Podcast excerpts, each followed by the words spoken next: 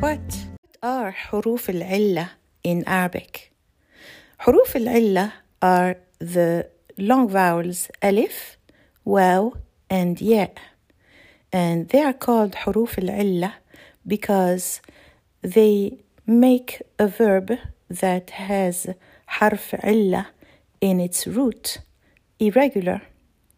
So the verb will behave differently than other verbs or regular verbs when it's conjugated.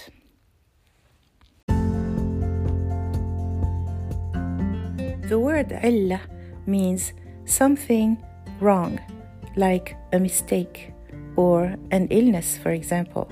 And uh, alil means sick or ill, and a verb that has harf illa uh, is considered to be sick or ill because it has something missing. Um, it has something different, something wrong with it. Um, we think of it that way. Um, basically, it's irregular.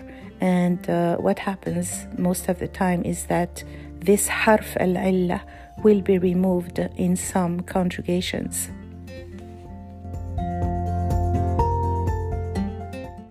So if you take a regular verb like the verb قال يقول in the present, you say يقول.